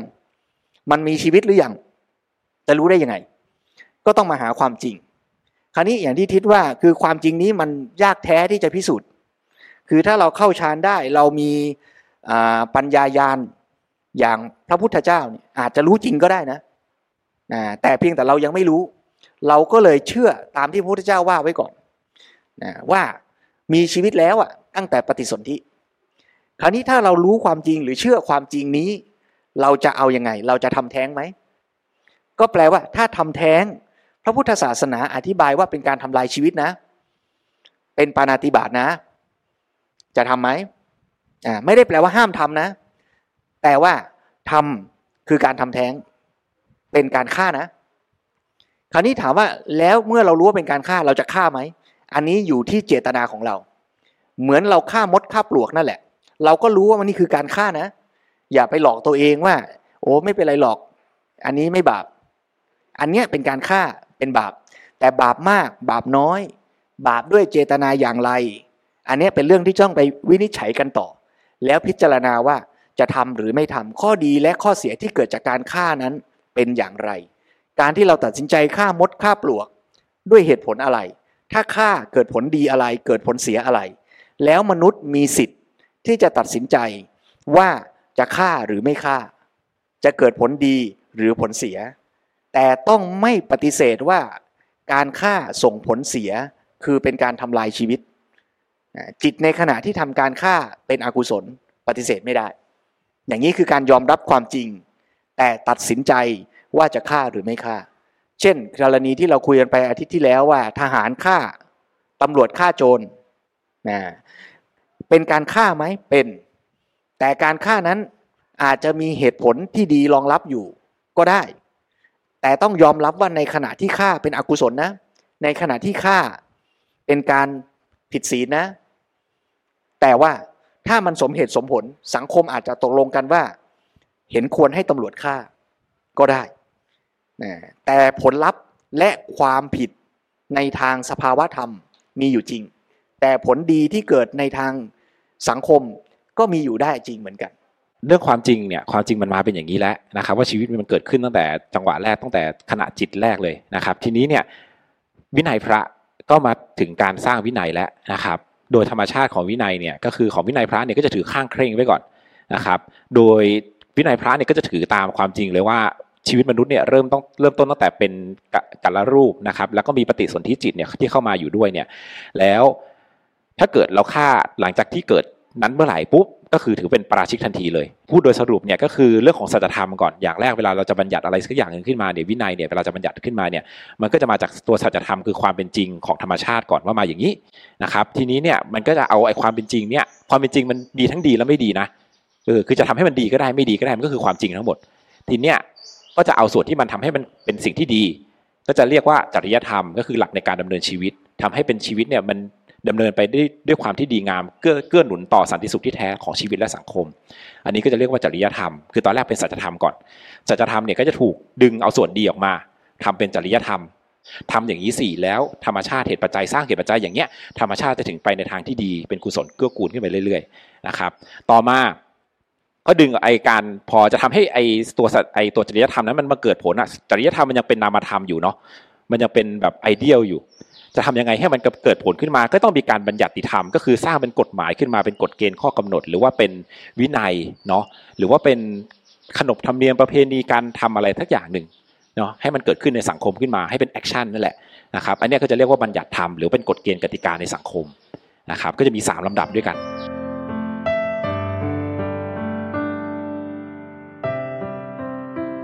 คคำสามคำที่ที่ว่าเมื่อกี้คือสัจธรรมจริยธรรมและบัญญัติธรรมเนี่ยถ้าถ้าเอาเรื่องเนี้ยมาเพื่อจะตอบคำถาม เรื่องการทำแท้งเนี่ยเราจะอธิบายยังไงว่า สัจธรรมคืออะไร แล้วจริยธรรมควรเป็นเช่นไร แล้วบัญญัติธรรมเนี่ยปัญหามันอยู่ตรงไหน ในเรื่องทำแท้งอย่างเงี้ย ถ้าในเรื่องทำแท้งเนี่ยก็สัจธรรมก็บอกตรงๆว่าชีวิตมนุษย์เป็นยังไงเกิดขึ้นมายังไงเป็นมาอย่างไร อันนี้คือเรื่องของสัจธรรม จริยธรรมก็จะบอกว่าในการจะสร้างสรรค์ ชีวิตให้มันดีงามจะต้องทำอย่างไรอ่าบัญญัติธรรมก็เอาไอ้ตัวจริยธรรมที่เราคิดขึ้นมาได้นั่นแหละ มาสร้างเป็นกฎเกณฑ์ในสังคมให้มันส่งผลออกมาให้ให้ไอ้ตัวจริยธรรมมาส่งผลได้จริง ๆ อ่าอันนี้คือสามแสดงเมื่อกี้ที่เราตอบคำถามไปก็คือในแง่สัจธรรมก่อนว่าตกลงเด็กในท้องเนี่ยมีชีวิตหรือยังอ่าใช่ไหมมีแล้วอันนี้ตอบตอบได้แล้วว่าอ่าโดยสัจธรรมโดยการพิสูจน์ความจริงในทางพุทธศาสนาบอกว่ามีชีวิตแล้วนะ เด็กในท้องเนี่ยนะอ่าเพราะฉะนั้นโดยหลักจริยธรรม ควรทำยังไงกับชีวิตอ่าก็ควรจะดูแลชีวิตให้เติบโตดี ควรจะมีความรักความปรารถนาดีต่อชีวิต ให้เขาเติบโตมาดีถูกไหมเพราะฉะนั้นบัญญัติธรรมก็มาบัญญัติกันว่า เออ ไม่ควรไปทำแท้งนะ ไม่ควรไปอ่าทำลายชีวิตนะใช่ไหมอันนี้ก็ตรงไปตรงมา คราวนี้มันก็จะเกิดปัญหาในทางจริยธรรม ในประเด็น เช่นว่า เกิดว่าเด็กคนนี้ เรารู้นะด้วยการอันตราซาวหรืออะไรก็แล้วแต่ว่าเด็กมีสภาพไม่สมบูรณ์อ่าหรือถ้าไปโยงกับเล่มที่แล้วก็คือพิการอ่าหรือเจ็บป่วยหนัก คราวนี้ในแง่จริยธรรมจะเอายังไงล่ะ ระหว่างเขามีชีวิตก็ใช่ แต่เราก็มีปัญญารู้ด้วยว่าชีวิตเนี้ยเมื่อเติบโตคลอดออกมาแล้วเนี่ยจะประสบกับทุกทรมานต่างๆนะฮะ จะเป็นอุปสรรคปัญหาต่อตัวเขาเองด้วย เป็นความลำบากต่อตัวเขาด้วย ต่อพ่อแม่ด้วย คราวนี้จริยธรรมจะเอายังไง ความจริงรู้แล้ว ความจริงรู้แล้วว่าเขามีชีวิต ความจริงรู้ด้วย ว่าเขาจะเกิดมาพิการ จะเกิดความทุกข์ทรมานในอนาคตนะรู้สัจธรรมอย่างนี้ คราวนี้จริยธรรมล่ะจะว่ายังไง ว่าหลักการดำเนินชีวิตหรือความเป็นอยู่ที่ดีงามเกื้อหนุนต่อสันติสุขที่แท้ของชีวิตและสังคม ถ้าเด็กคนนี้เกิดมาเนี่ยจะเกิดความทุกข์ทรมานยี้ แล้วไอ้สภาวะสันติสุขแท้จริงของสังคมเนี่ยคือให้เด็กเกิด เรียกว่าจริยธรรม หรือให้เด็กไม่ต้องเกิด คือจริยธรรมอย่างไงจะเป็นจริยธรรมโอ้พระคุณนี่แหละเป็น นี่เป็นอันนี้พอดีดีนะที่หลวงพ่อตอบแล้วผมตอบไปโหตอบไม่ได้เหมือนกันพอดีอันนี้มีอยู่ในเล่มอยู่นะมีคนถามเหมือนกันว่าเด็กเกิดมาทำแท้งเนี่ยเด็กเกิดมาพิการสมมติว่าไปอัลตราซาวด์แล้วรู้อะว่าเด็กคนเนี้ยเกิดมาพิการเป็นพิการแน่ๆแล้วไปทำแท้งอะเออทำยังไง หลวงพ่อก็บอกว่าขั้นที่หนึ่งยอมรับความจริงก่อนว่ามันเป็นปานาติบาตแน่ๆอ่าเพราะว่าเขามีชีวิตแล้วเขาเกิดมาเป็นปานาติบาตคือยอมรับสัจธรรมว่านี่เด็กอ่ามีมีชีวิตนะอ่าอย่าไปคิด หลอกตัวเองว่า โอ้ เด็กไม่มีชีวิตใช่ครับสองคือชีวิตเป็นของเขานะ อย่าไปหลอกตัวเองว่า เอ้ย นี่ชีวิตอยู่ในท้องแม่แม่ทำอะไรแกก็ได้ อ่า แล้วไงอีก อะทีนี้ต่อมาก็ถามว่า ส่วนจะทำหรือไม่พิจารณาด้วยปัญญาอย่างดีที่สุด อ่า ไม่ได้บอกหลวงพ่อไม่ได้บอกว่าทำหรือไม่ทำนะหลวงพ่อแค่บอกว่าความเป็นจริงเนี่ยเขาเกิดมาแล้วเขามีชีวิตแล้ว เออ ส่วนแต่คุณอะ จะทำแท้งหรือเปล่า อันนั้นอะคุณต้องพิจารณาด้วยปัญญาที่ดีที่สุดนะพระไม่ได้บอกให้ไปทำแท้งนะ พระบอกว่าให้ให้ใช้ปัญญานะครับอะต่อมามองในแง่ตัวตัดอมองในแง่ตัวเอง คือเนี่ยคนส่วนใหญ่เวลาเวลาตัดสินใจจะทำแท้งอะส่วนใหญ่ก็จะคือจะมองในแง่ของความคิดของตัวเอง ก็คือการตัดสินใจที่จะทำลายนี่แหละ เพราะอะไรเพื่อตัวเด็ก เดี๋ยวเด็กจะได้ไม่ต้องมาทุกทรมานไง เดี๋ยวเกิดมาแล้วลำบากใช่ไหมคนเกิดมาพิการมาใช้ชีวิตลำบากในสังคมอะประการที่สองก็คือเดี๋ยวถ้าเกิดเกิดมาสังคมก็ต้องคอยดูแลอีก มันจะเป็นภาระแก่สังคม อ่าอันนี้ของอันนี้คือความคิดของคนที่ตัดสินใจจะทำลาย แต่ถ้าเกิดมองในแง่ของตัวคนที่พิการล่ะอ่าตัวเด็กใช่ไหมแน่นอนทุกคนอะ เกิดมารักชีวิตตัวเองเท่านั้นแหละถูกไหมหมูหมากาไก่มันก็รักชีวิตตัวเองเท่านั้นแหละเราจะเอาไม้ไปตีหมาหมามันยังวิ่งหนีเลยใช่ไหมทุกคนมันรักชีวิตตัวเองอยู่แล้วนะครับ ดังนั้น คนพิการอะ เราไปถามคนพิการดู หลวงพ่อบอกว่าให้ลองไปดูนะ คนพิการส่วนใหญ่อะอยากอยู่ แต่คนร่างแต่คน ร่างกายดีนี่แหละ แต่จิตใจพิการสิ้นหวังเนี่ยอยากตาย อันนี้เรื่องจริงไหมถ้าเราลองมองดูในสังคม ใช่ไหมเออคนพิการเขาดิ้นรนเอาชีวิตรอดได้ แต่คนที่ร่างกายดีทุกอย่างนี่แหละ แต่แบบชีวิตมันหมดทางไปแล้วหมดแรงสู้แล้วคนเหล่านี้แหละที่อยากตายจริง ๆนะครับนะดังนั้นจริงๆ มันไม่ได้อยู่ที่ความพิการมันอยู่ที่ตัวจิตใจต่างหากนะครับ สังคมคนพิการเนี่ยก็ และด้านหนึ่งก็อาจจะมีศักยภาพที่สามารถเอามาใช้ประโยชน์ได้นะและโดยทั่วไปโดยธรรมชาติแล้วหลวงพ่อก็บอกว่าถ้าเราสังเกตดูดีๆคนผู้พิการทั่วๆไปเนี่ยจะไม่ค่อยเป็นเป็นอันตรายกับสังคมหรอกเออคนส่วนใหญ่คนพิการไม่ค่อยเป็นอันตราย คนที่เป็นอันตรายจริงๆอะคือคนร่างกายแข็งแรงแต่จิตใจพิการ คนพวกเนี้ยทำความเดือดร้อนให้กับสังคมได้อย่างมากมายเลย จริงไหมเราลองดูเออถ้าเกิดเราลองมองไปในปัจจุบันหรือในอดีตเนี่ยเราสามารถเห็นได้เต็มที่เลยใช่ไหม อย่างถามว่าอะยกตัวอย่างง่ายๆอย่างสงครามโลกเนี่ยเกิดขึ้นเพราะอะไร เกิดขึ้นเพราะคนพิการหรือคนร่างกายดี ใช่ไหมไม่มีหรอกคนพิการจะไปสู้รบยังไง มันสู้ลำบากอยู่แล้วเขาก็ไม่ไปสู้รบอยู่แล้วเออดังนั้นมีแต่คนดีทั้งนั้นแหละ คนร่างกายแข็งแรงนี่แหละสร้างเรื่องเยอะๆเนี่ยเออแต่ว่าเพราะว่าอะไรเพราะจิตใจพิการใช่ไหม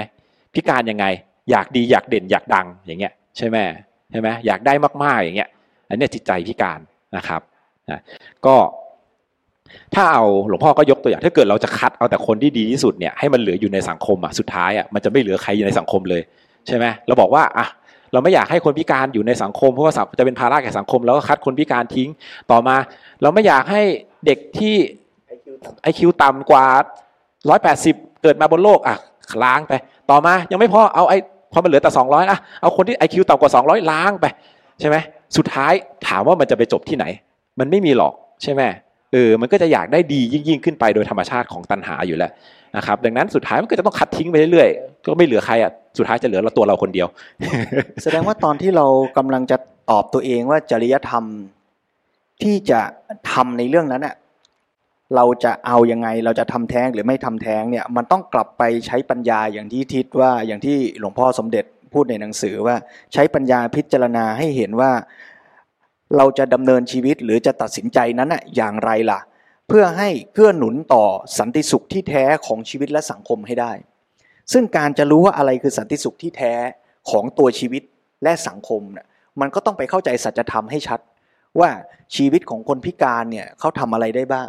ชีวิตของเราที่จะต้องดูแลคนที่พิการเนี่ยมันเดือดร้อนลำบากยังไงบ้าง แล้วสุดท้ายเมื่อตัดสินใจเนี่ยประเด็นมันอยู่ตรงที่ว่าเอาสันติสุขที่แท้ของชีวิตและสังคมเป็นตัวตั้ง หรือว่าเอาความสบายใจ พอใจถูกใจเราเป็นตัวตั้ง ตรงนี้ถ้าเมื่อไหร่เราเอาความถูกใจเราเป็นตัวตั้ง มันก็จะกลายเป็นตัณหา คือเอาความพอใจของเรา อะไรที่เราสบาย เราเอาอย่างนั้น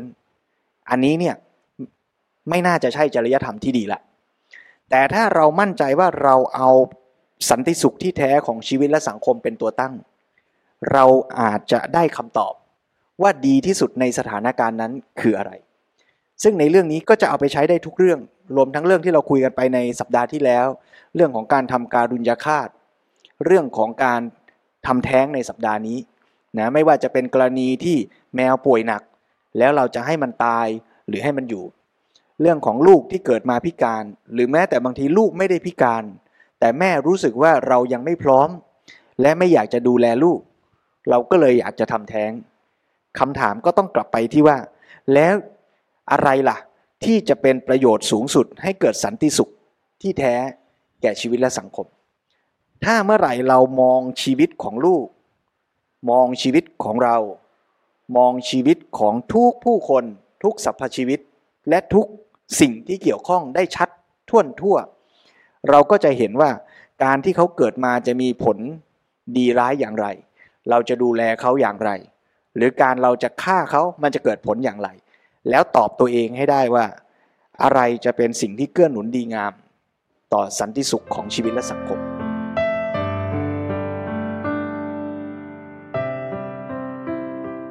คือหมายความว่าเมื่อเราจะตัดสินให้ยาเพื่อให้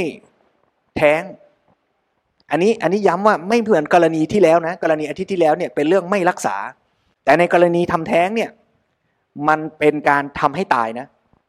คือให้ยาเข้าไปเพื่อให้เด็กตาย แล้วคนให้คำยินยอมไม่ใช่เด็ก ไม่ใช่เจ้าของชีวิตด้วย แต่เป็นพ่อแม่ ว่ายินยอมให้ลูกตาย แล้วหมอก็ทำการให้ยาหรืออะไรก็แล้วแต่ เพื่อให้เด็กซึ่งมีชีวิตอยู่ตาย นะอันนี้อันนี้เป็นกรณีกับเด็กตายแล้วแล้วเอาออกอันนั้นอีกเรื่องหนึ่งนะแต่เด็กยังไม่ตาย เพราะฉะนั้นกระบวนการนี้ถามว่ามีเจตนาให้ตายไหมอ่าก็ต้องไปเทียบเคียงกับกรณีตำรวจยิงโจรอะคือมีเจตนาให้โจรตายใช่ไหมแต่เจตนาเป็นกุศลก็มีได้ เช่นว่าฆ่าโจรเพื่อที่จะรักษาชีวิตคนอีกเป็นร้อย ถ้าไม่ยิงเนี่ยเดี๋ยวเขาจะไปยิงคนอื่น อย่างนี้เป็นต้นใช่ไหมกรณีทำแท้งก็คล้ายกัน ว่ามีเจตนาดีว่าถ้าเด็กคนนี้เกิดมาแล้ว จะทำให้เกิดผลเสียหายต่อชีวิตเด็กอย่างไร ต่อชีวิตคุณพ่อคุณแม่ครอบครัวที่จะเลี้ยงดูเด็กอย่างไร หมอก็อาจจะมีเจตนาดีอย่างนั้นก็ได้ หรือไม่มีแล้วแต่กรณีนะเพราะฉะนั้นในส่วนของการปรารถนาดีต่อเด็ก ต่อครอบครัวที่จะไม่ต้องรับทุกทรมาน ก็เป็นกุศลได้ ส่วนเจตนาในการทำให้ตาย อันนั้นคืออกุศลนะคราวนี้ในเหตุการณ์จริง อันไหนจะมีส่วนมากส่วนน้อยก็ว่ากันไป นะฮะและในส่วนที่เป็นอกุศลนั้นก็ยังมีหนักมีเบาอย่างที่ได้คุยกันไป ในหนังสือเล่มนี้ก็พูดถึงว่าหนักเบาบาปมากบาปน้อยก็ต้องไปดูตามกรณีอีกนะมาว่าสัตว์เล็กสัตว์ใหญ่สัตว์มีคุณ สัตว์ไม่มีคุณ เจตนาในการฆ่าเป็นเจตนาแบบไหน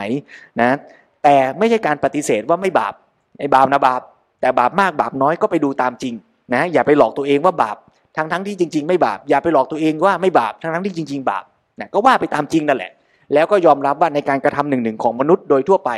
ซึ่งหลวงพ่อก็พูดในหนังสือเล่มนี้ว่า ก็ยอมรับเป็นพื้นฐานว่ามันมีทั้งส่วนดีส่วนไม่ดี